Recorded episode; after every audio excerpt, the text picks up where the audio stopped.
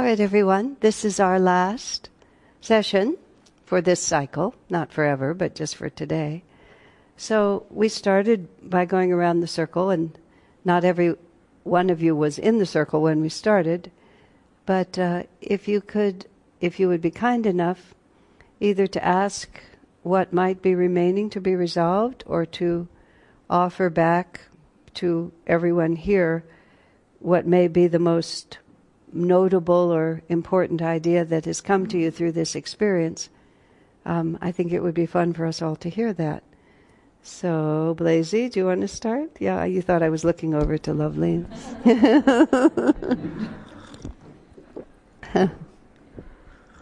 what remains, what came to me in the meditation was that Dharnaji had uh, put up a question yesterday Speak up. Uh, Dharnaji had asked a question yesterday, if you remember.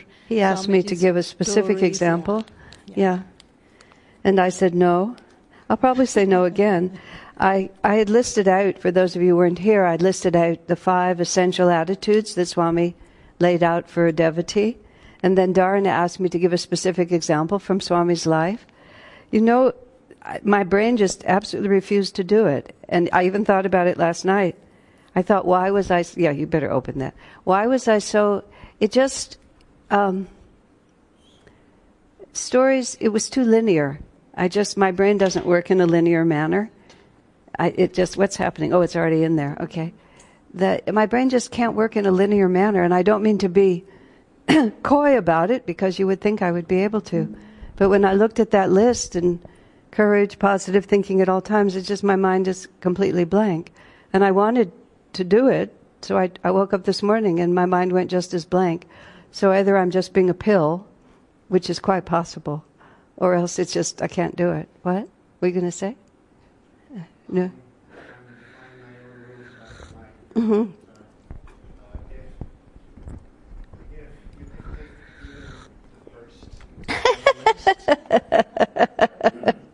one step in that direction. Okay, I'll think about it. I don't know why I'm so resistant, but I can, of course. An example of Swami's courage. Oh, we started a whole political movement at Ananda Village in Nevada County when the planning director was blocking the development of our community. And Swamiji was the only one with enough uh, political savvy, is the only way I could put it, to understand that uh, we were never going to win this woman to our cause, and that the only way we were going to succeed was to get her fired. And she, it had already been recommended by the grand jury, which is the investigative mechanism there, that she be fired, but people weren't willing to fire her. And Ananda wasn't the only uh, the only entity that was being hurt by her, so he started a whole political movement. Uh, secret, I mean, without saying that it was Ananda, and we stirred up the entire county and got the woman fired. And then a competent planning director was put in her place, and our master plan was approved. Jaya worked for seven or eight years on that master plan, so he really knows about it. You know, part of the problem is that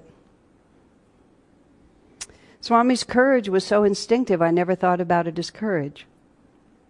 And I think that's part of I think that's part of what the problem is with trying to pin those attitudes on Swamiji, is that it just it was just who he was. And to sort of say this was an example of a characteristic, okay, now I have something useful to say on the point. For me, I perceive what right attitude is and I discipline myself to have it. You know, like I told you the story about Swami woke me up in the middle of the night and told me that I was being a coward. So I had to find the strength to be strong. I'll, I'll, this, this is the story that illustrates this most vividly. Swami was 22 years older than me and remained 22 years older than me for all of our lives, as you can well imagine. so I was 24 when I arrived. He was 46. He had tremendous amount of life experience. I had none. The fact that I had no life experience did not inhibit me from having strong opinions. there you have it. And uh, But Swamiji was always respectful to me. I said yesterday that he asked my opinion for 25 years before it occurred to me that he didn't actually need it, that he was just asking it to make me feel involved and give me a chance to learn to think. So then finally, I get to be 22 years older than some of the some of my friends and the people that I'm working with. And from time to time, I'm tempted to say something like, What do you know? you know, you've had no life experience. You're just a little twerp. What do you know? I'm tempted to say that. I never actually did. But the fact that it crossed my mind, and it, as a way to just shut down conversation so we could go forward and do what I wanted to do, it occurred to me that in all the years I knew Swami, he never once, even obliquely, made reference to my age or lack of experience, not once.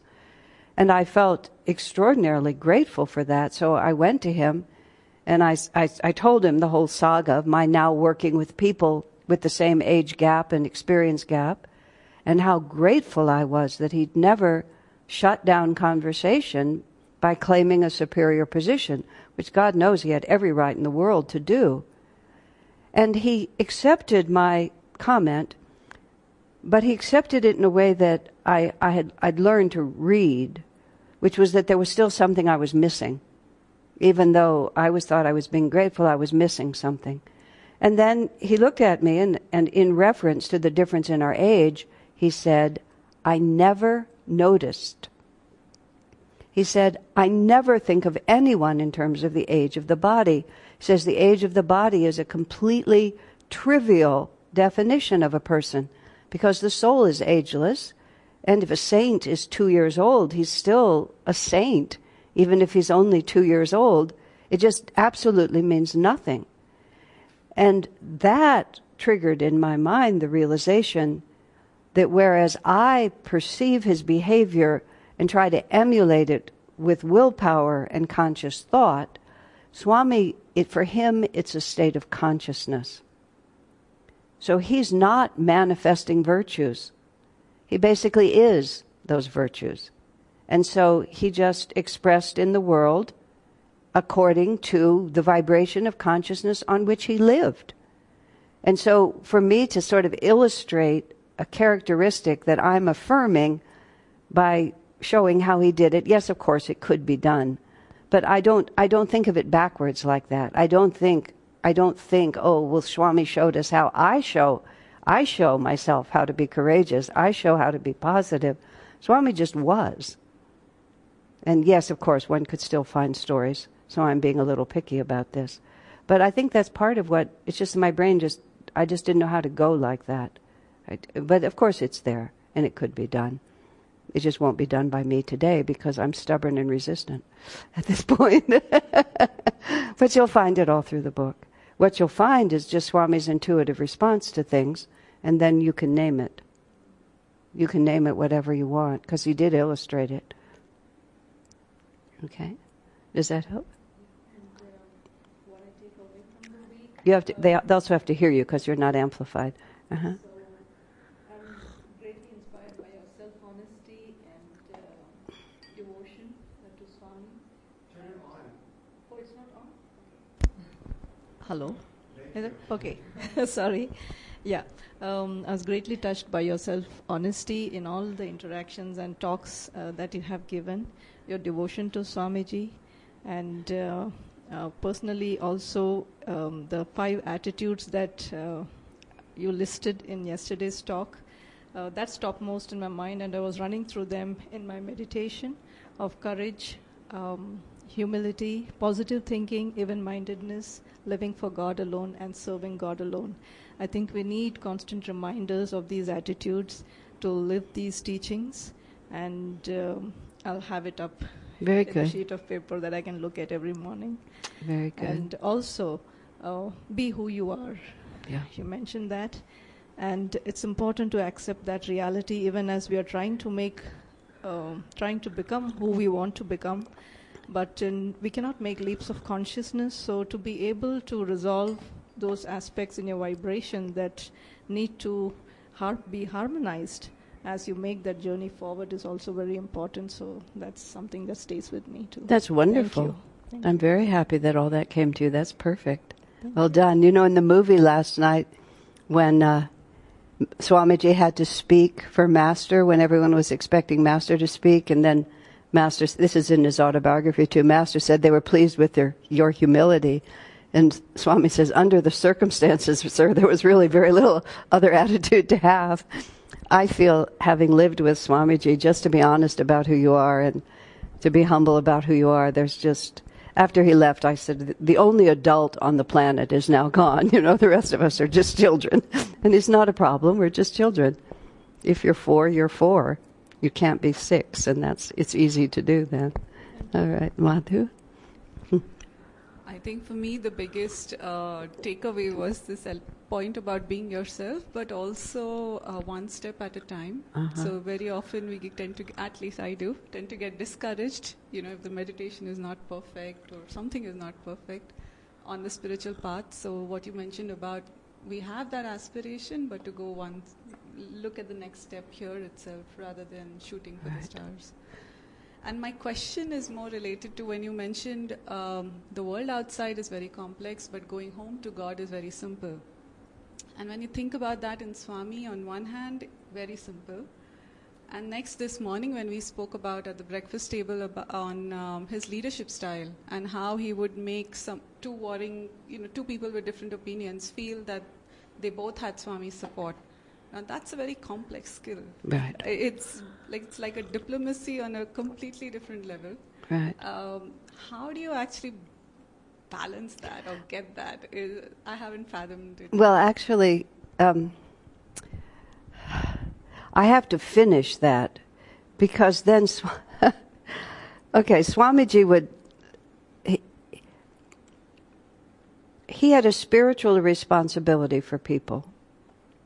And therefore, it was essential that the tie between him and everyone, everyone that was sent to him by Master, it was essential that that tie be maintained.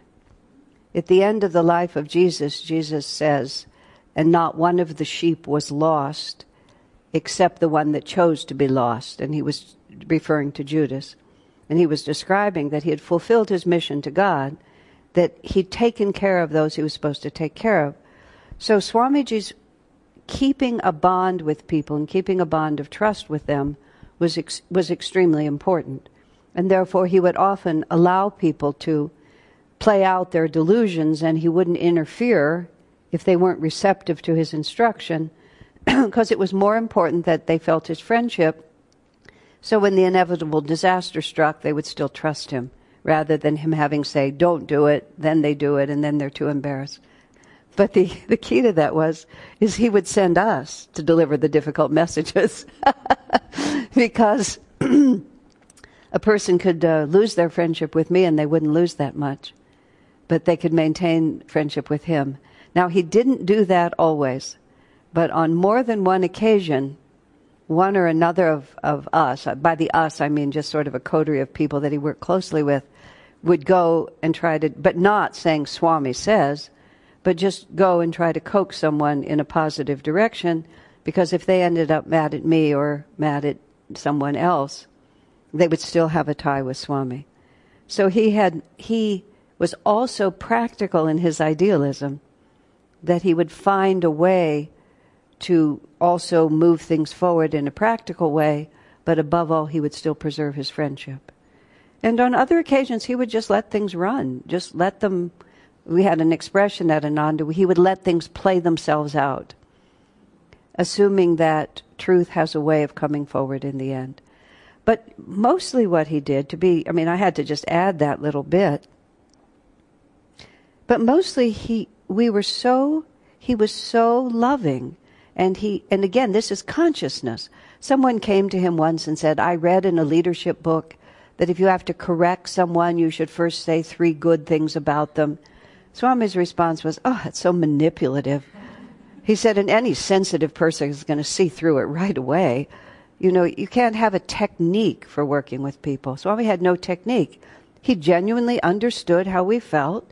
He genuinely wanted us to be better, and he had no personal stake in anything. He had, his only wish was to help us. And so we felt it. And when you're like that with people, you can often say very strong and difficult things, and they'll believe you because they know that it's not your agenda, that it's really just to help them. Now, of course, we're in an ashram where everybody has high ideals. In an office where half the people are just in it for themselves and there's no shared assumption of truth, it's more difficult. And in fact, Swamiji wrote an entire 26 lessons on material success and happiness by yogic principles, trying to bridge the, the, the huge gap between ashram life and regular life. But the principle is still there. If you actually, in your heart, wish people well and want the best for them, even if the best includes, I'm sorry, I'm going to have to fire you because you're just not suitable for this job, people will still feel if you wish them well. And you can't fake that. You just have to practice it all the time. Okay? And Swamiji would sometimes take a stand later. You know, like after all the dust had settled, he would say, Yeah, that was a good idea. I'm glad you did it. but he would wait until things had played themselves out before he would make such comments. Okay?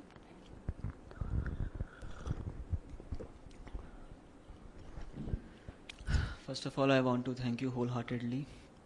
This weekend is one of my the beautiful weekend in my life, and I know these memories, these words, these experiences will always encourage me whenever I feel down Thank in my you. life. Thank you. Okay. I have to say it's really been a joy to be with all of you. I just I haven't I haven't been back to India for 6 years and I haven't stepped out of my own environment hardly at all in that period of time. And I'd sort of forgotten how absolutely wonderful it is just to cross the world and find that we're still at home. Isn't it remarkable? That Master's family is just one family. I was um, I was actually in Delhi in, an, in the apartment of some group of devotees. And there was about three or four countries represented, and I believe America had was bombing Yugoslavia. Does Yugoslavia exist? It's something like that. And and one of the men in the group worked in the um, worked in the airport, and he was often in the air with airplanes and wherever whatever was going on. I have no sense of geography and even less sense of the military, but he was at some level, and then there were American jets like loading up with bombs and then going over here and bombing somebody and then flying back and he was watching all of that. And we're just all of us in this room it's like it's all the whole thing is completely incomprehensible to us. And we made a decision that we were the nation of self-realization. And that we wanted sky blue passports you know the color of krishna. And that we were going to we wouldn't have to go through security. We wouldn't have to go through customs. We would just somehow or another you would have to demonstrate that you meditated and loved god. But if you could do that and uh, i've always felt that that that we're a separate we're a separate entity.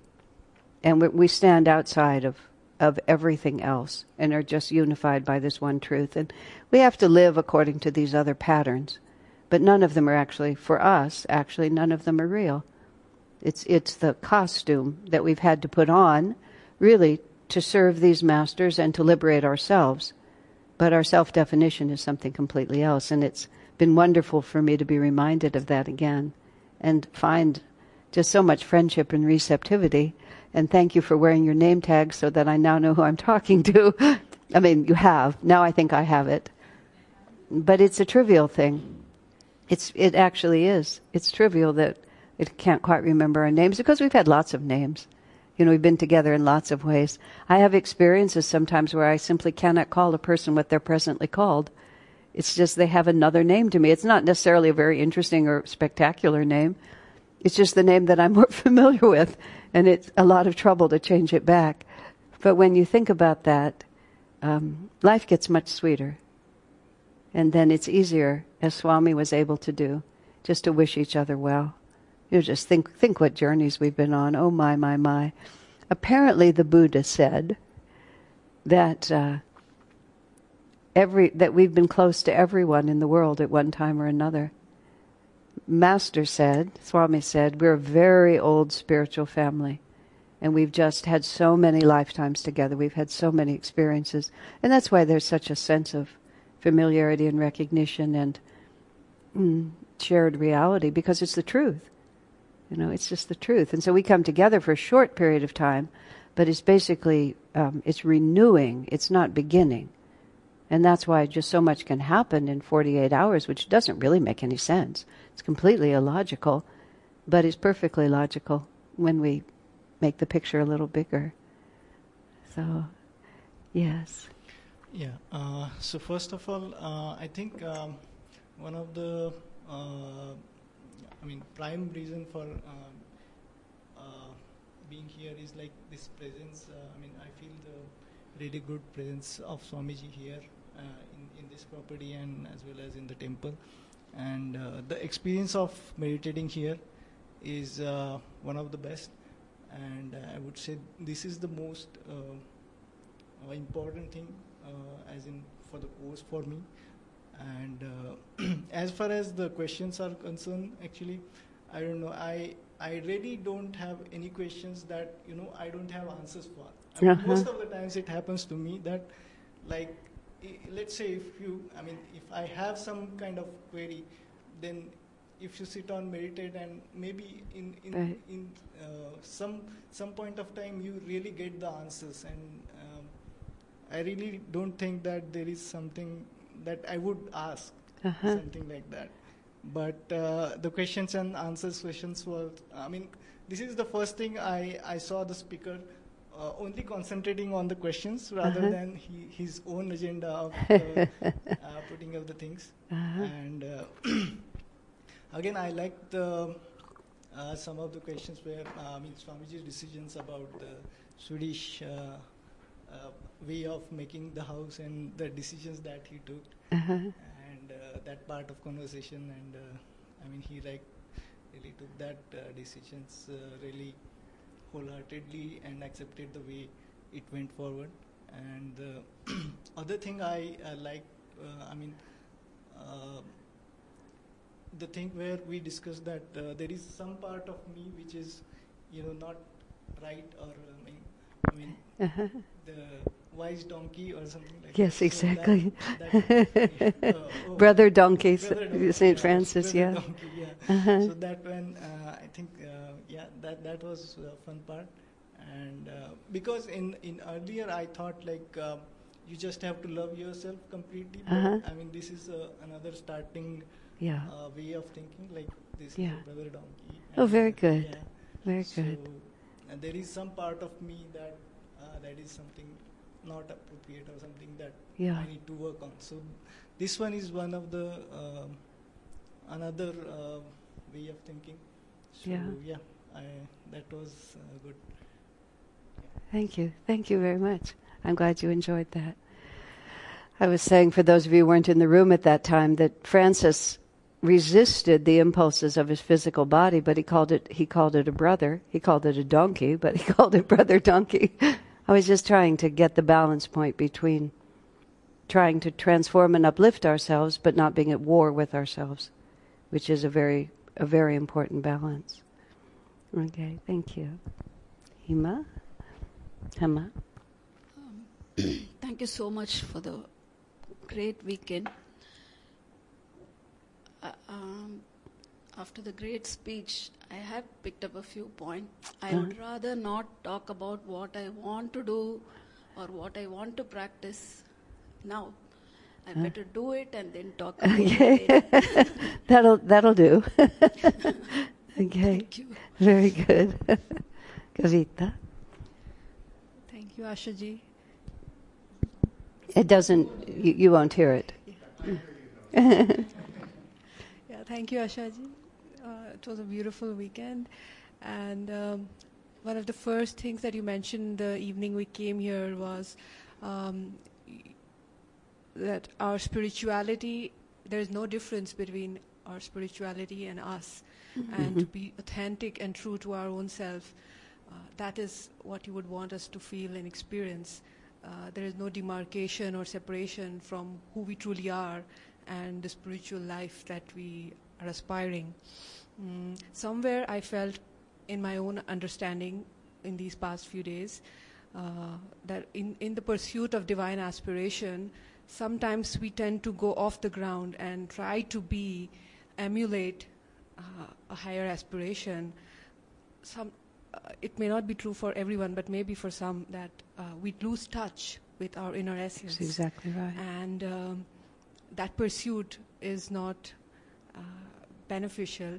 Uh, that's what I deeply resonated and understood in your speaking and the subtle, subtle vibration that you emanate with your teachings of being in tune with Swami, uh, how he has uh, inspired you and made you a channel um, of your own higher octave. You resonate his frequency, but you also speak from your own authentic ground. So that is the biggest blessing and learning for me. I'm very, very glad, Kavita. Very happy. Kavita, why don't you bring Radhika up from behind your hand or the, yeah, yeah. Did I say your name incorrectly? No, yes, of course, that's you're not. Yes, yes, sorry. Radhika is someone who has a hairstyle similar to yours, but she isn't you. I definitely know she's not you. I'm so grateful, uh, Asha ji. I have been hearing, hearing you since last Sunday, hmm and there are many points uh, which actually we took and we make, made the notes because we won't be able to remember all. But I would like to mention two, three points. One is you mentioned that uh, when we are meditating or whatever we are doing, it is a relationship with God. hmm So that touched me a lot because we really have to form certain relationship with Him, which we have to follow further. And another thing is that you said uh, cheerful willingness or cheerfully we have to accept. So that cheerful word is more important because many things are happening and we are just passing through it, but at heart we are not happy about it. Yes, Somewhere we are troubled why it is happening with us. But that cheerful word really struck me and Very good. it definitely will help us. Yeah, very because good. in worldly life we go on in many uh, processes where we tend to forget Yeah, the God actually. And that is a real challenge for us. very good. And there is always a shift from worldly life and spiritual life. Yeah, So that is more uh, challenging uh, for us. yeah. And yes, and uh, to be who you are. hmm Because again, there is a race inside that we have to do this, we have to achieve this, or I have to meditate for certain hours. There is continuous uh, slight restlessness that troubles. So that point was very cleared, and I'm very grateful about it. That's very Thank good. you. You know, um, my friend Shivani, whom you all know really well, Shivani being a founding member of Ananda and being one of life's most outstanding, unusual characters. And also, uh, to my experience, I mean, I'm not going to sit here and just sing her praises, but she's she's remarkably free of complexes, which is one of the reasons why she has so much energy. But for many years of her life, and Shivani, if you ever see this, you can correct me, but my belief was that she set her alarm for four o'clock every morning, turned it off, and got up at six. but every night she would reset it for four in the morning and just completely would just do that, you know, just on a regular basis. And I could never have just with ease done it. And for her, it was just like, someday I'm going to do this. So I'm just going to keep doing it. And then would just, you know, just keep moving through it. And I mean, just, this is completely ridiculous, but this is just about Shivani. For some reason, one night, I spent the night in the house with her where she was living at Ananda Village. Her husband was away. She had a very large bed, and we just slept side by side on the bed. At four in the morning, her cat jumped on my chest and woke me up like this. From a dead sleep, from a dead sleep, I got up. I grabbed the cat like this. I threw it at Shivani, who was on the other side of the bed.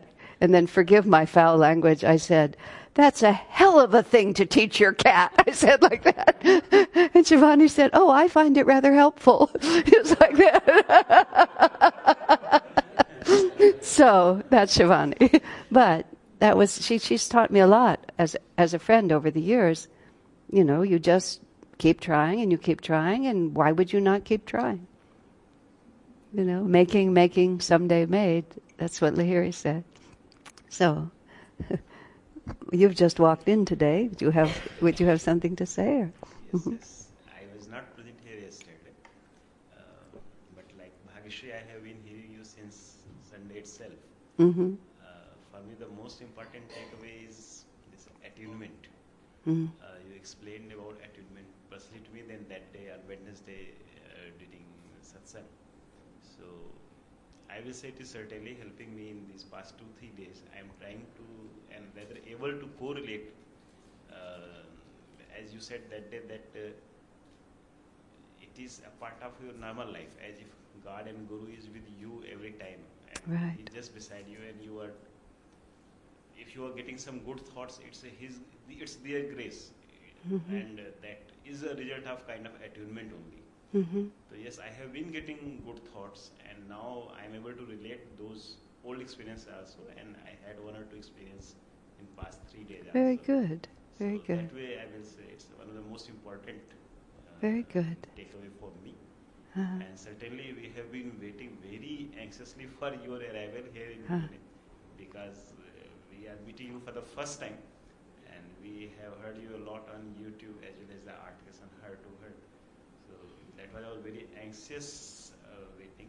Now that is also fulfilled. Well, thank you. I'm so pleased for that. You know, um, in I'm pointing to the book because it used to be sitting over there, but it's not sitting there. The book. Uh, in 1972, Swamiji rewrote the Raja Yoga course. Yesterday, when we were pulling out the entrenched vitality of our mortal delusion, which is a joke that some of you who weren't here don't understand, but. Um, in 1972, Swamiji rewrote those lessons, and he describes in there, he said, uh, for the writer or for someone who's uh, helping others spiritually, it also has to be a growing experience for that person. Swami said the first course of the lessons, he, he, he wrote from what he already knew, but he said other people liked it, but he was not satisfied. So he sat down to write it in the moment, from the realization of the moment, and then he describes that it sometimes he said he would have to stop for a week or even in a case one case for a month until he could understand the idea sufficiently in the moment. When you asked me that question about attunement i really i really wasn't quite sure what the answer was. I could sense that there was something but i had to really meditate on that. And i actually learned something that was really good for me to learn which is sort of you know, you, you all express gratitude, but you don't appreciate, or I, I would like you to appreciate the extent to which this is not, I'm not operating in a vacuum here. It's, if your, if your sincerity wasn't on the other side of this, then I would have nothing to say. And, and what Swami tells me to say a lot of times is interesting to me.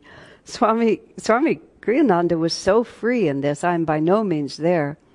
But he said he could say something like, Now here's an important idea. And Swamiji said he would have no idea what the idea was. He could just feel that an important idea was coming, and then he would do it. And then sometimes he said he would hear himself say something and he would think, That's a really good idea. I wish I had thought of that. and it would just be coming out of his mouth in the moment because it would be magnetized by the sincerity on the other side again to quote Shivani, Shivani's prayer before she would give a talk was, Lord, you have no mouth and I have no brain. So if we work together, we can probably make something good happen here. so I'm very grateful that that was helpful to you. It was very helpful to me also. I have a new way of expressing that because you articulated something that I was, it was, it needed to be said. I just hadn't thought. I mean, I'm saying that also you should always feel free to ask a question. There's no such thing as a silly question. And sometimes a silly question turns out to be the most interesting because it just helps everybody. This is all the same theme that you all are hearing. Let's just relax and be ourselves. There's only one adult and he's off the planet, and the rest of us are just kids, so we have nothing to lose. Why don't you pass it back to your wife behind you? The, um, the question, well, Pankaj just asked about attunement, but in his mind, he had, and I did too, as if attunement was something over here. It's the same theme I've been talking about the whole time. That attunement is over here, And it's something I go over and acquire rather than attunement just emanating from who I am and being the natural consequence of my devotion to God. It's, it's the same, you all hear this, you've all spoken about the same theme, that we make the path harder than it is because we think it's external to ourselves.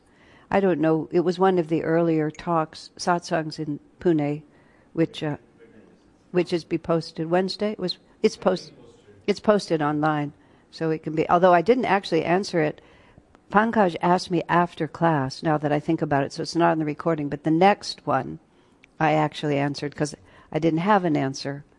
Like I didn't have an answer on entrenched vitality of our mortal delusion either.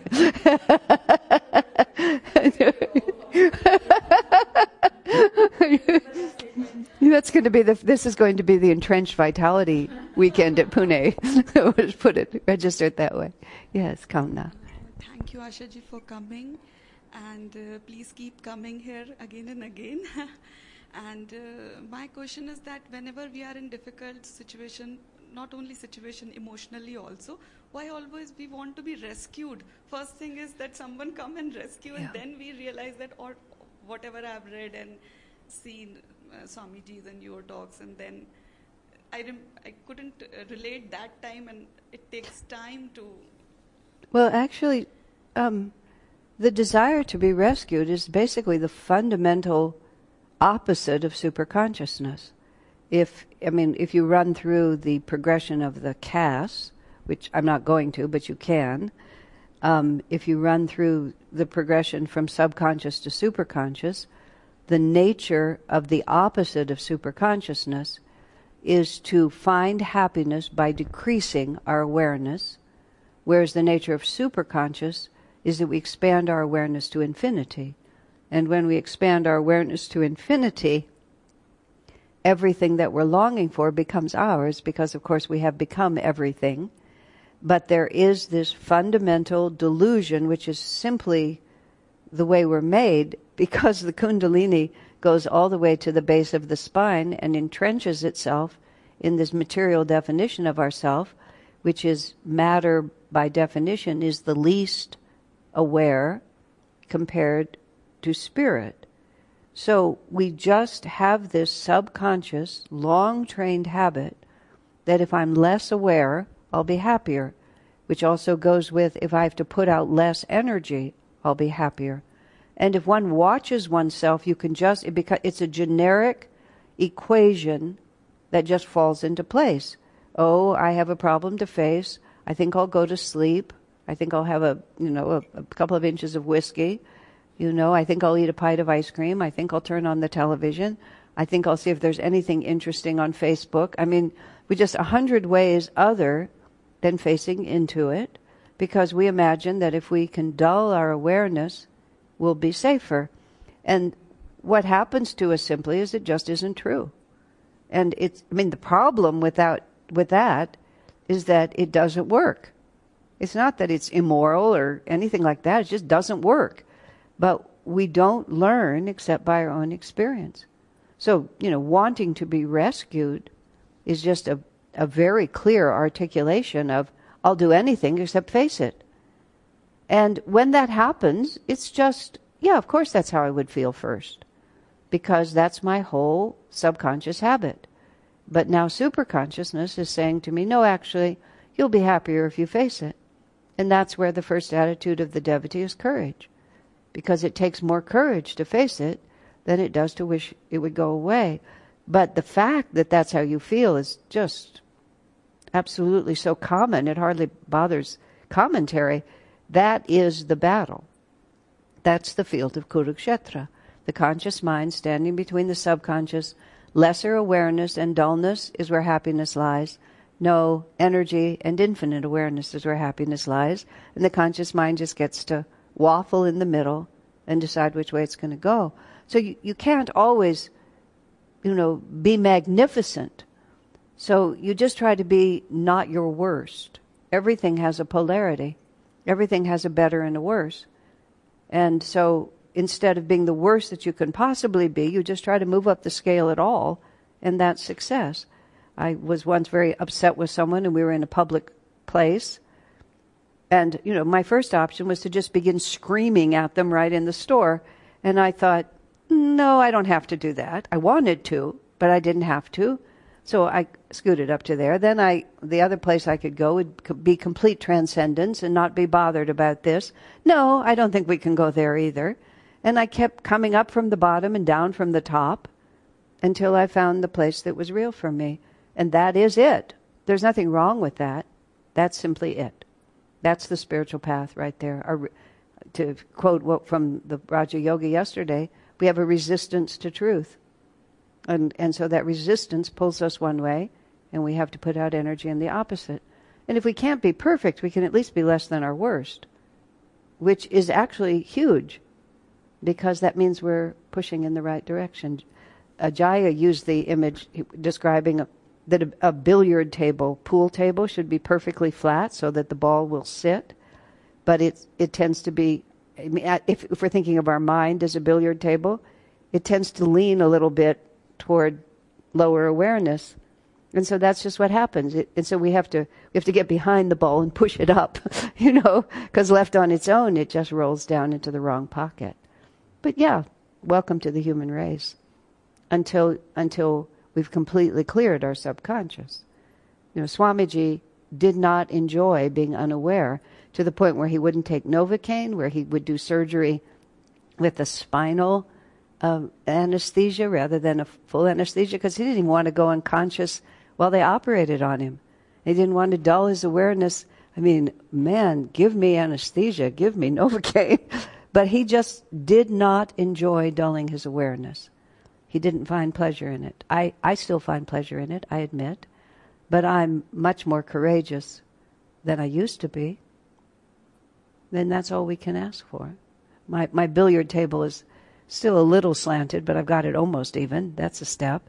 It hasn't yet tipped over to, yes, let me have a challenge. Yes, great difficulties. Not quite there, but the ball doesn't just rush as madly into the wrong pocket as it used to, you know. All right, behind you. Uh, Aruta, do you have, or uh, Seema's just arrived. Aruta, do you have anything that you would like? Am I saying her name correctly? Yes, okay. I was so proud of myself with Radhika, except it wasn't Radhika. Namaste, Ashaji. Thank, first of all, thank you for coming over here in India and uh, I feel like uh, we are also blessed that we are the part of this spiritual family.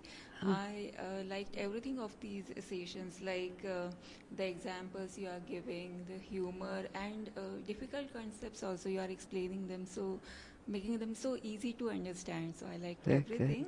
And uh, I was always curious before coming to Ananda that how did people who meditate for say 30, 40, 50 years, how did they look? So now when we look at you, Ashaji, now I got my answers. Uh-huh. Well, very good. And uh, thank you for coming and we will uh, follow these teachings, be in tune with Guru and to our, uh, our 100%. Very good. I'm Thank very you. happy that you know it's uh, it's not always easy to evaluate the masters because we don't have a way of doing that. So, one of the ways that you can tell whether a spiritual path is, is your own is to look at the people who follow it and see if they are the people that you would like to be, if you, if you would like to be like them, if they resonate with who you are. Doesn't mean that they are absolutely terrific in themselves, but they resonate with who you would like to become. I had autobiography of a yogi before I met Swami Kriyananda. I was very austere in my attitude toward Vedanta and this world, and so it was much too devotional for me. And the miracles in it, I really don't think I got past page nine, I believe, where Lahiri Mahashaya manifests in the wheat field. That's the killing point for a lot of us. So I just put the book away. But when I saw Swami Kriyananda, he looked like what I wanted to be, and he said he got there through Paramhansa Yogananda. So all of a sudden, Yogananda was of great interest to me, not because I felt him, but because I saw the fruit of his of his work. And of course, Swami was remarkable to me, but countless other people saw Swamiji and never he didn't look to them like what they wanted to become. So we do serve each other, and I want to put this back to you, all of you. This is what I was saying last night. All of us serve as master's representatives, and we are all helping people around us decide whether or not this is their path, because if they resonate with his disciples, then they resonate with the master. I think I said in here sometimes people in the early years people would say, Well, I don't really much tune into Swamiji, but I like you, speaking to me. I would say you can't possibly like me without liking Swami. You just don't know it. Because there's nothing that I could present to you except what he's taught me. So eventually I think you'll become interested in him because there's no there's no possibility of separation in this respect. And I don't mean that I that that where I don't know where that I've blended so completely with him, but I'm the fruit of this teaching. And if it looks attractive, all credit goes where it goes, and hallelujah, praise the Lord. And this is where we can all walk. Right. All right. Thank you, Ashaji. Although I have not been here for the weekend, but I have heard a couple of your talks and, of course, on YouTube. And the best way to put it is that it's wonderful to be heart to heart with you in person. Although I have been listening your you I mean watching your YouTube videos a lot. And the best thing I like, whatever little I heard in person, is your little examples which just fits into your journey of wherever you are stuck. And it's very inspiring to hear all those exp- examples and reconfirms what you understand and struggle to understand and be sure about Mhm. going through all those paths. Thank Very you so good. much. You know, when uh, all of us have to find our way, uh, I think you can pass it forward, or yeah, yeah. okay. But um, when you're in the clear, you talk about the open spaces. When you're in the forest, you talk about the trees. When you're in the swamp, you talk about the alligators. and all of us travel through all those spaces and can offer, you know, wherever we are, whatever we're standing in, for sure. Pri- Prisha, did you? Well, this is not my first time watching you in person, and every time I do, I am just so happy because what I love is your joy. And now you're not just a joy, or you're not just sharing joy as a teacher, but as a writer. And it's been beautiful to see how, in your own way of self defining, now you see yourself as a writer, and you said you didn't, even though you published three books before the book now, The Light Bearer. So it's, I think, something that we can take away, no matter what else we took in content, is the joy of when you have something wonderful to share, that you do it. It just happens. It is not, like you made a moment ago, a reference to attunement being out there and maybe I can go get it. And you might say, well, maybe people should go find joy and bring it back. But it isn't that way. And it comes from within. And that is what you show. And that is why we, in turn, pick up such joy watching the joy come from you. I'm not passing the microphone around for testimonials, but thank you. I'm just very, very grateful that it it works. That's all I can say. You can pass it forward, yeah. To?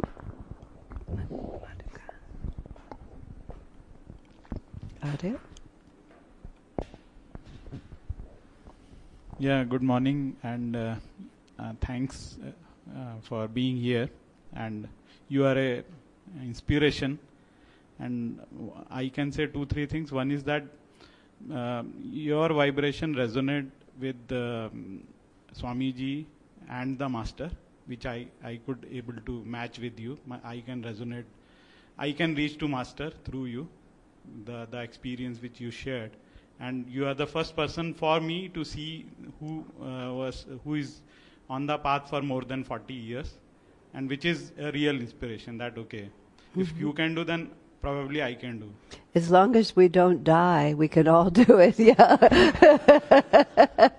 the, uh, second thing uh, which stuck to me is the uh, I feel happy if and uh, one of the smallest desire I had yesterday when I was watching a movie, then Uh-huh. when uh, Swami took the book and he opened, Uh-huh. and there was a signature of Master Yes. over there, and I had a thought, can I able uh, ever able to see that book? Uh-huh.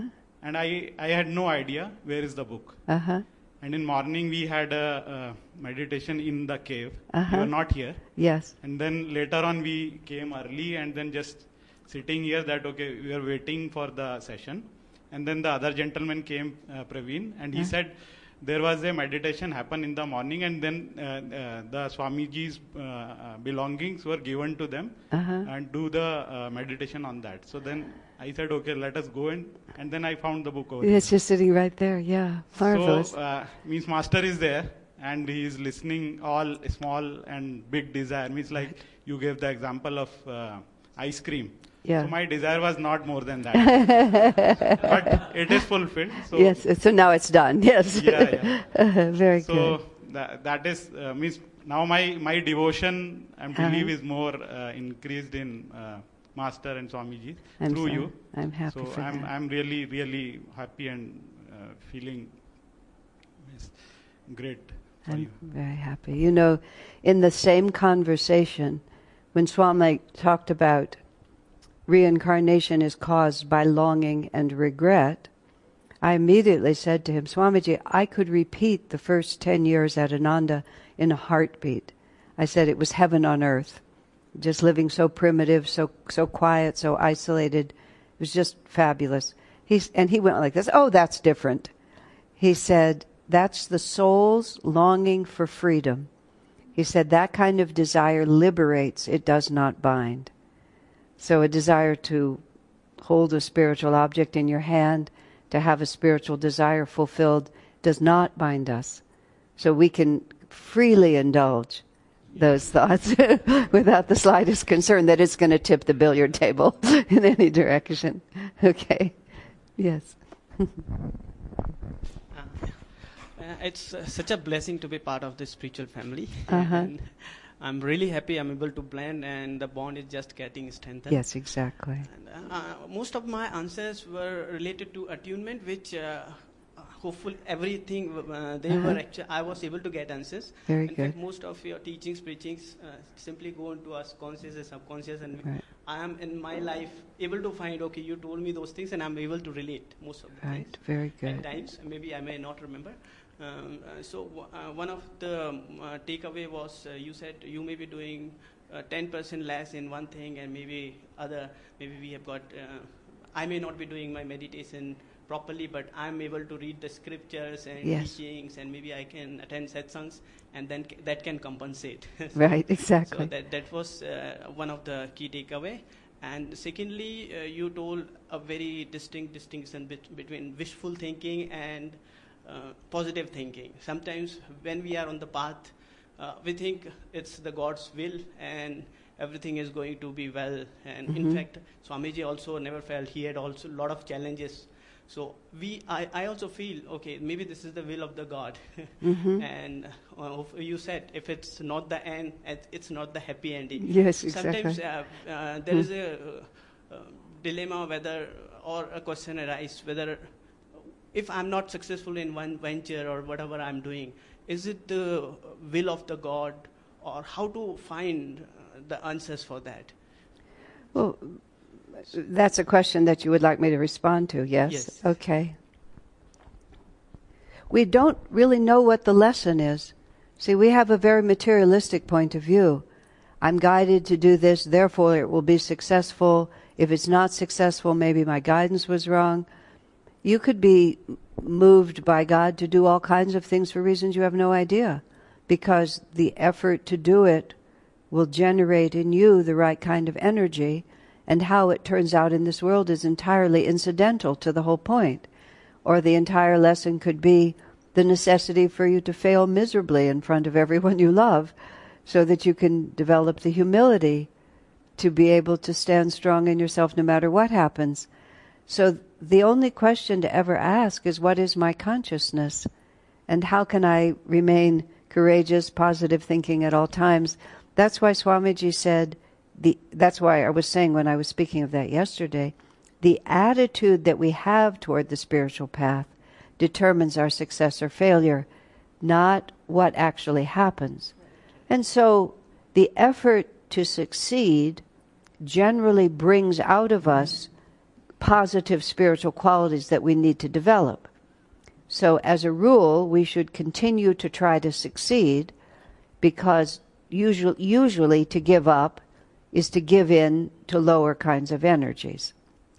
But we should also simply not analyze. It's like, like the, the master talks about the plant. You plant the seed and then every day you dig it up to see if it's growing.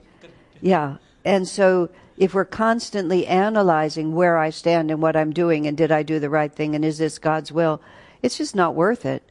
It's just better to get up in the morning and, you know, where there's Dharma, there's victory, and to be practical in our idealism. You know, I've been engaged in a very challenging project recently that is a bit controversial. Their guru are not are not in agreement with each other, which sometimes happens. But I feel that I should continue to make an effort to bring about the result that I believe is the one that I feel guided to give. If in the end that's taken away from me, I will accept that. But I'm not going to accept it as long as I can see another creative way for me to move. But there will be, or may be, a point which in which all my options are gone. And then I will just say, okay, this is really what God wants. But as long as I can see a creative, positive option, I need to keep going. I don't really know what the will of God is. I just know where my foot goes next. And that's it's it's better. Here's the story about George Washington Carver, who was uh, uh, born born into slavery as a baby at the end of the Civil War, and then all the the black people in America who'd been slaves were now free, but had no idea how to take care of themselves or how to live. So he was a, a very evolved saint who came in as a black man to help his people establish themselves. And so he did a great deal of scientific research. He was a scientist and a saint to help them develop um, crops that they could grow, to develop markets for their crops. It was he was just a saint for those people. And so one of the things he was most famous for was that peanuts at that point grew very, very easily, but they were only fed to hogs. They were only fed to pigs. So they weren't really a good product, but they grew so well and they were very good for the soil. So he became famous because he, he turned that into a cash crop. Now, the way George Washington Carver communed with God was every morning at 4 a.m. he would walk in the woods. And his expression was, anything will talk to you if you love it enough. And so he's walking in the woods, and this is the story that's told. And he says to God, God, why did you make creation? And God says to George, George, that's a mighty big question for a little guy like you. So George says, Okay, Lord, why did you make me? And God says, That's better, George, but that's still a mighty big question for a little guy like you. So then George Washington Carver says, Lord, why did you make the peanut? And God says, now that's something we can work on together. so you just, you have to just be the right size, do what you have to do. You just, the will of God is very hard to know. And the main thing is just be who we are, do the best we can. It'll sort itself out. Yeah.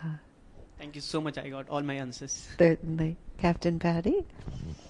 Namaste, Ashaji. Normally, I listen to masters and uh, Swamiji's chants mostly. Very good.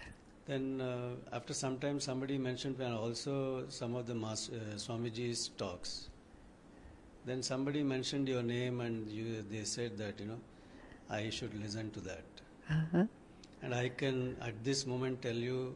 Later on, I got to know in India every disciple i think is a great fan of yours and i don't think anybody has missed uh, listening to any of those youtube uh, videos which you have put on the net so when i uh, watched them that's about 2 to 3 months ago only i had a thought in my mind why not you know it's been a long time i think i should meet her and uh, out of the blue, I got the ticket to US. I decided to come for the 50th uh, anniversary of Ananda. On the way, I said, let me get off at Palo Alto. I didn't know what exactly it is. When I came there, then I got to know that uh, it is where you are actually resident Acharya and you've been living there. And it was a, such a great experience for me, not only to have that book autographed by you and also have breakfast in your house. And followed with that, immediately I, the desire wasn't uh, suppressed. I mean, it was not fulfilled. So I was just thinking, you know, I wish, you know, I had spent some more time. Then straight away I got know that you are visiting India. So that's one of the main reasons why I said, though you are spending about a month in Mumbai, I should take another three, four days extra time of yours. So we just uh, made an effort to come and uh, spend time here in this retreat this weekend. It's been a wonderful experience, and uh, I'm going to be there with you for the next one more month. In Oh, Mumbai. good. How nice. I can assure you it's going to be a tidal wave in Mumbai because people are just waiting for your arrival. and thank you very much. You- You know, the um, from the very beginning, when I first started giving public talks, I always recorded, and we were recording first on little cassettes.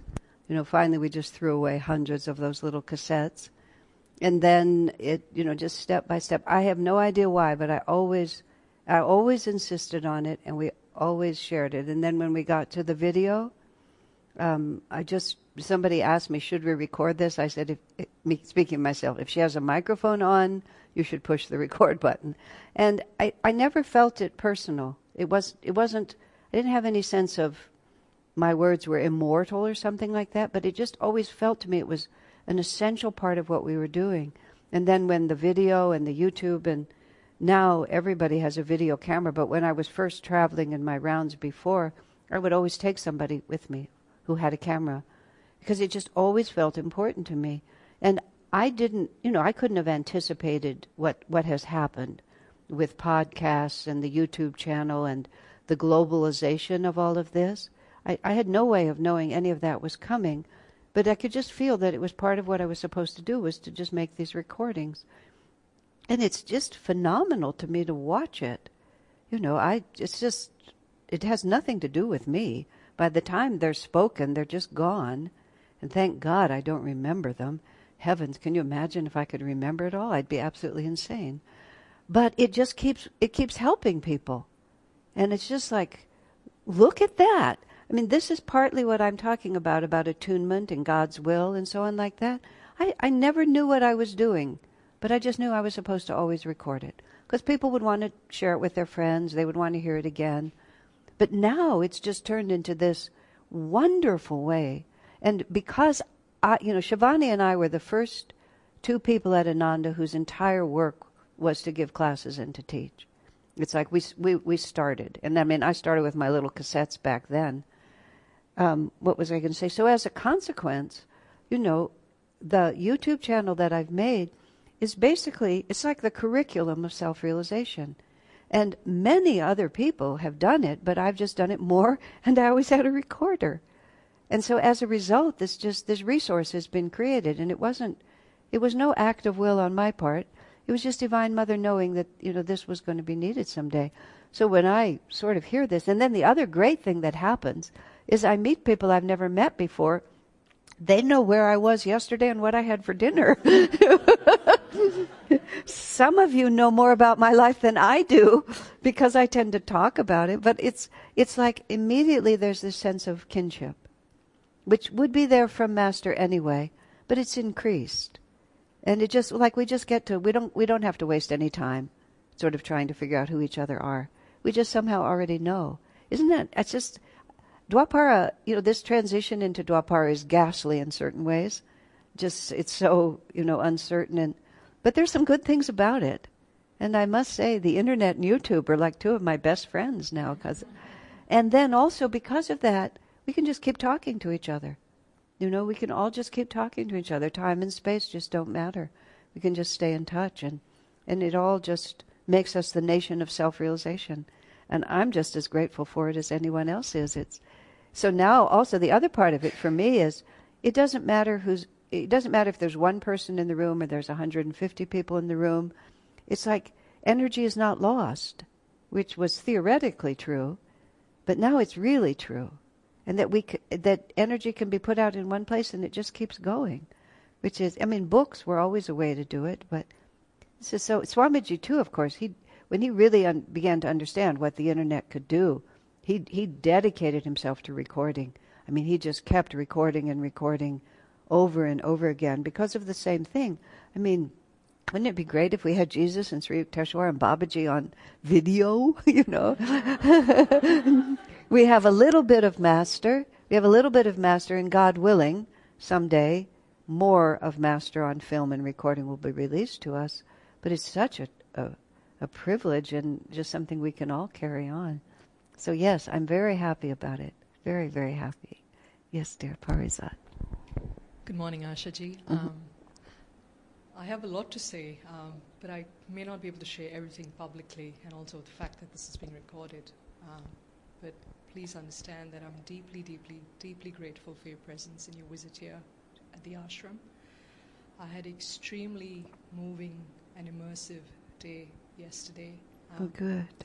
Um, and your your coming here, the release of this book, Mhm. at this particular juncture in my life, in Swami's house, during my stay and time here, serving here, means a lot to me. Very good. It means a lot to me. Mm. Um, And um, just the way you saw Swami and the fruits of him serving Master, I very much see you in that same reflection, the fruits of being on this path and serving Swami. And, and you represent all the ideals that, that I aspire to. In fact, your journey and a lot of the spiritual dynamics that you spoke about yesterday resonate with my story and where I come from and my journey so far. So I'm not projecting, but please understand. I do understand. I feel very connected and uh, spiritually in terms of serving the same purpose Right, I path. know. Um, so I'm deeply grateful for you being And here thank and you. everything you've shared and contributed so far. I have two unresolved um, questions that I'd like to address, and particularly uh, your thoughts. Although I think I know, or I think I know the answers, but I'd like to hear what you have to say, um, or what Swami or Master would have to say in terms of resolving disharmony in relationships and groups. Mhm. And the second question is, and I know you've spoken about this in terms of, you know, making your spiritual ideals practical, and, and Swami talked about it. And I very much understand when you speak about expansive consciousness and, and moving towards infinity, but then how do you ground it into material reality in a way that people understand and, and that's practical in, you know, a larger group dynamic? Uh, is and how did Swami cope with the struggles that came with that? What did he do? You know, what would be his answer to me? That's what I'm wanting to hear about both these questions. Um, Well, that's a whole weekend topic, but I'll, I'll no, I'll just give it a couple of minutes. Just my intention for this morning is to try to finish here. If anybody needs to just walk into the washroom or get some water, go ahead. We'll finish the circle, which is just a few more people. We'll take a break, and then I'd like to d- do an arati and a blessing, and I'll say more what's going to happen there. But so just so you know. The question of resolving disharmony within a group and disharmony with other people uh, the first thing I have to say is not a cheerful one. A lot of times it doesn't work out. And I remember a woman came to me and she was having a great deal of difficulty in her life. She had all these different issues that were just a mess. And uh, she wanted to pay me to counsel her as much as needed so that she could finish all the karma. I told her that she couldn't pay me enough for me to be able to finish her karma because it was real obvious just looking at her that she wasn't going to finish it. She was going to progress it or regress it conceivably, but she wasn't going to finish it. There just was no hope of her finishing it. There were just too many unresolved issues, not only in herself, but in all the people around her. It was going to move, but it was not going to come to resolution. I was in a very difficult karma with someone, and um, it suddenly went into abeyance. And I said to Swami, I was so enmeshed with this person, and now it's just, you know, the, the tie seems to have broken. I mean, what I said to him was, How can I ever tell what's going on? Because this is so different than it was just a few years ago. Swami said, perhaps the karma's over, like that. And I went, you know, inwardly, I went, yippee, like that. And then he let that sit for a moment. Then he said, but I don't think so. but he said, you've taken it as far as you can take it. He said, both parties are going to just have to grow in other ways. It'll go up on a shelf. And either the two of you will come back, or if one or the other of you resolves it internally, then if the other one has anything left, they'll meet someone else who will represent it to them. But he said, this life, the next life, it was just like that. Um, imagine how many relationships we pick up in this incarnation that we can tell are the middle of the story. Instant aversion, instant attraction, uh, instant attraction that turns into aversion. I mean, you think this is a story we're creating in a few months or a few years? It's the middle of the book. And here's our spiritual family. And Swami's marvelous phrase, we have been all in all to one another, means that we've also been enemies. And we're here to resolve it. You know, love often turns to antagonism Love creates desires, desires get thwarted, thwarted desires lead to anger, anger leads to loss of discrimination, and pretty soon you're reincarnating with the guru bhai, but the, the, the energy between you is not positive. And it just isn't. And it's just naive to think that everything's going to work out. Even though we're devotees and we all mean well, depends how deep the samskars are. So basically, in circumstances, whether it's within your spiritual family or with what whoever it's with, we take it as far as we can take it. And we have to be conscious of the fact that the mere wishing that everything will resolve does not necessarily give us the power to resolve it or give them the power to respond appropriately. So it comes down to certain the questions that have been asked repeatedly as long as there's a creative way that we can move forward, we should take it. But if the doors close, we have to also be be have enough faith to realize there's just no point in my banging my head against this closed door. I need to work in other ways and with the absolute confidence that it will come back again.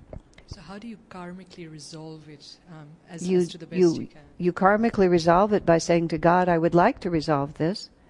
But if it's not there to be resolved, you also have to have the faith and the patience to realize that my opportunity isn't now. And it's not a question of my sincerity. It's just that it's not ripe. The phrase that I used earlier, sometimes things have to play themselves out. And you just cannot force them. And many wonderful things at Ananda fell apart and crashed and burned. And it was disappointing when they did, but it just, circumstances, karma wasn't there for it to be fulfilled. It didn't matter how nice it would have been. I mean, Swami's life was filled with unfulfilled aspirations, so was Master's. But that doesn't mean that the, that the effort was a failure. It just means that the effort is not yet going to bear fruit. And so it's it's much like what I was saying because I'm caught in a situation like that. As long as I feel I'm supposed to keep pushing, and as long as something creative that feels appropriate, and I just don't I don't just mean wild, striking out kind of energy. I should keep doing it, but I should always do it with the thought that there's no reason why God's will and why God will conform to my desires in this case. Swamiji said to me on more than one occasion, Truth will take care of itself, Asha. You don't always have to be the one shouting for it. So sometimes it's not timely. And many great and beautiful things that God would give this world do not manifest because there's no appropriate human instrument to bring them in. It's, and the Swami said that to us. Swamiji coped with it because he had no agenda. He was there to serve Master and he was willing to perceive reality and accept it. And he would lament it at times, time to time. It would make him sad that something, a potential, was lost. But he was also completely realistic that you can't, and you know, in a community, in a, an ashram, uh, for for leaders, Swamiji used the phrase once that for a leader, the, his medium of self expression is the energy of other people. That's a really interesting way to think about it.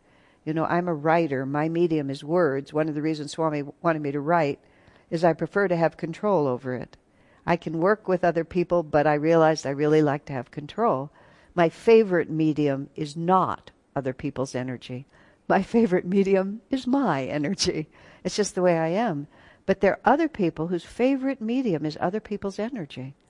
And when you're trying to do a project, that's your medium. You can't paint with a color that isn't in the box. Sometimes you have to graciously give up. Unless you can see something, you, you, you, you follow it until you reach the point where you can see that there's nothing help there's nothing more helpful that you can do and that it is not necessarily pleasing to God at that point for you just to refuse to accept reality.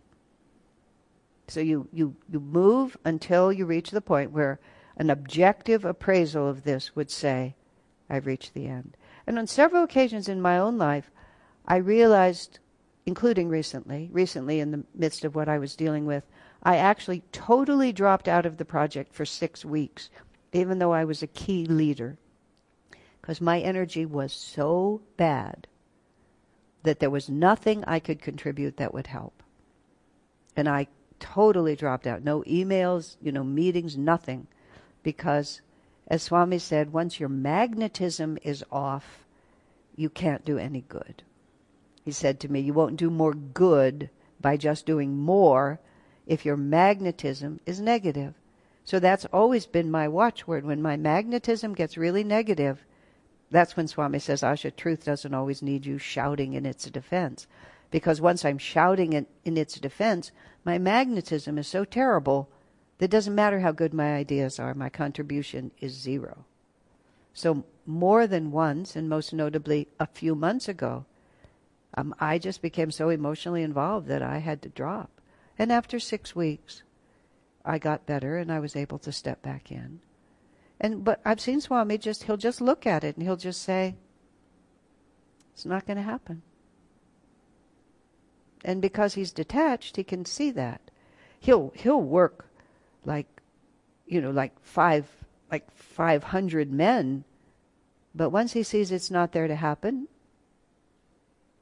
and you know, as I said, many things have crashed repeatedly In terms of grounding our spirituality and the roadblocks we come across, and how did Swami cope with, you know, again? Um, I think you have to read 220,000 words of the book. I mean, because that is the story. That is exactly what the story is. How did he do it? And and I encourage people, which they don't always do, to start at the beginning and read to the end. People tend to be checking around. I mean, which of course I can't stop them. It's their book. But it really is very different if you read it from the beginning to the end, because that gives you the feeling of how he did it.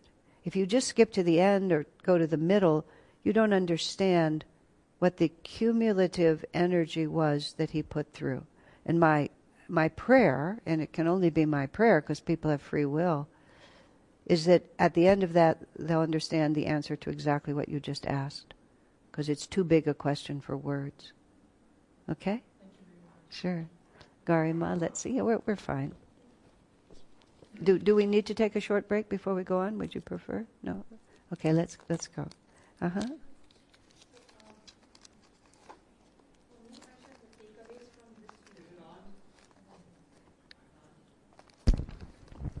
Yeah. For me, the take, uh, key takeaways from this weekend retreat, uh, especially um, were the answers that I was seeking.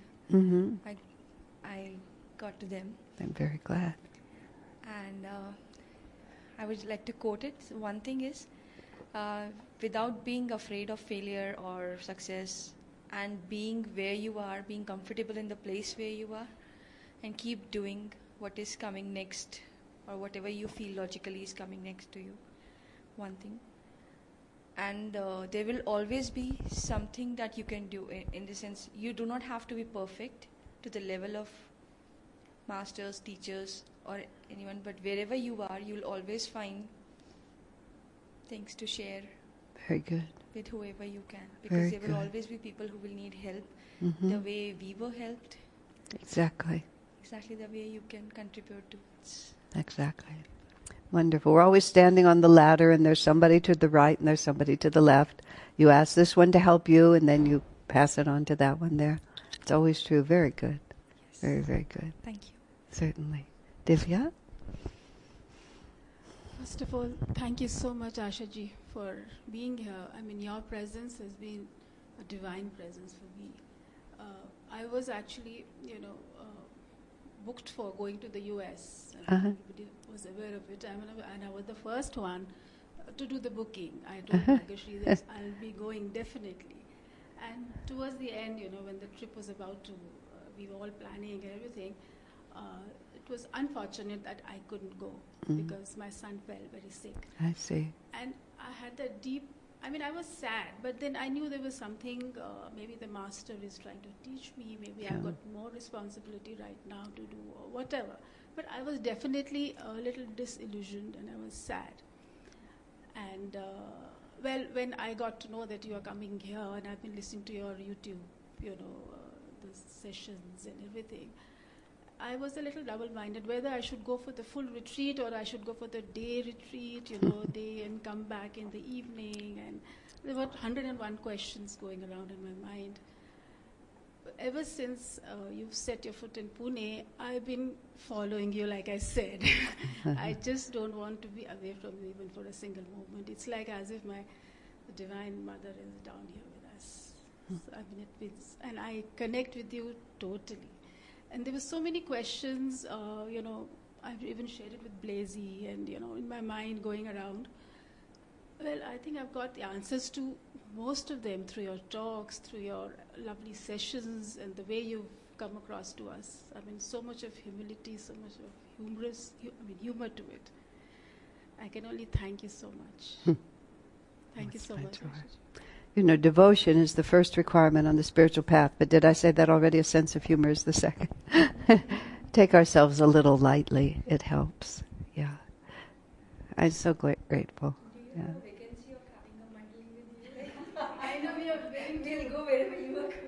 Works for me. I'm I'm all for it. It's a little complicated logistically, but if we can work it out, I'll do it.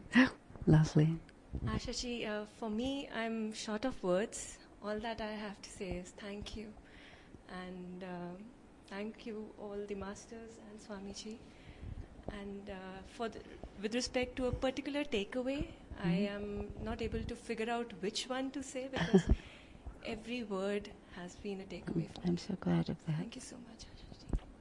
You know, Swamiji and I were talking once about the fact that uh, sometimes people will say, Oh, you answered all my questions. That sermon was just for me. My friend and I were just talking. One, one part of it is because the, the words just come in the moment, they're literally magnetized out of someone else's mind. But Swamiji also had another explanation which was very interesting. He said, The closer a truth is to the center of truth, the more everyone feels it applies just to them. Isn't that interesting? So I think that's what really happens, is that we all just come closer to the center of our own being, and then from that perspective, we just see everything much more clearly. So it's not even what was said or how it was said or who said it. It's just that an experience happens, and when we stand in our origin point, everything rolls out from that. So it, it's uh, that's why we're so blessed to be part of this family.